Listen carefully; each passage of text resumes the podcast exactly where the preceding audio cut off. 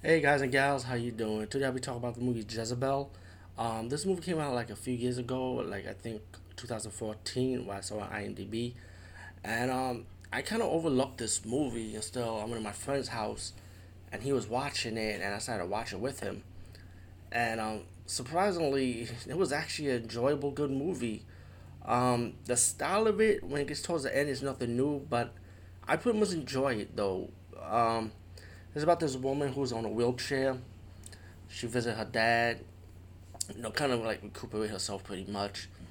And she started watching all these video cassettes of her mom. And slowly, these video cassettes is kind of like a mystery. It's like follows a clue and a puzzle behind the mom's life. And also, the, the dad kind of like breaks the tape. He doesn't want his daughter watching it. And um, the mystery is it's gonna be like a simple plot once it's revealed, but then it gets to another twist towards the end, and you have like paranormal elements with the ghosts, and um, I feel like this movie was well acted. It was really good though, and I was just surprised. I'm trying my best not to do spoilers on in this review because I like I say, when it comes to a well done movie, it's it's hard not to talk about the whole thing, and especially when you enjoy it so much, you don't want to spoil it, and I don't want to take you away from your experience if you've never seen this movie before.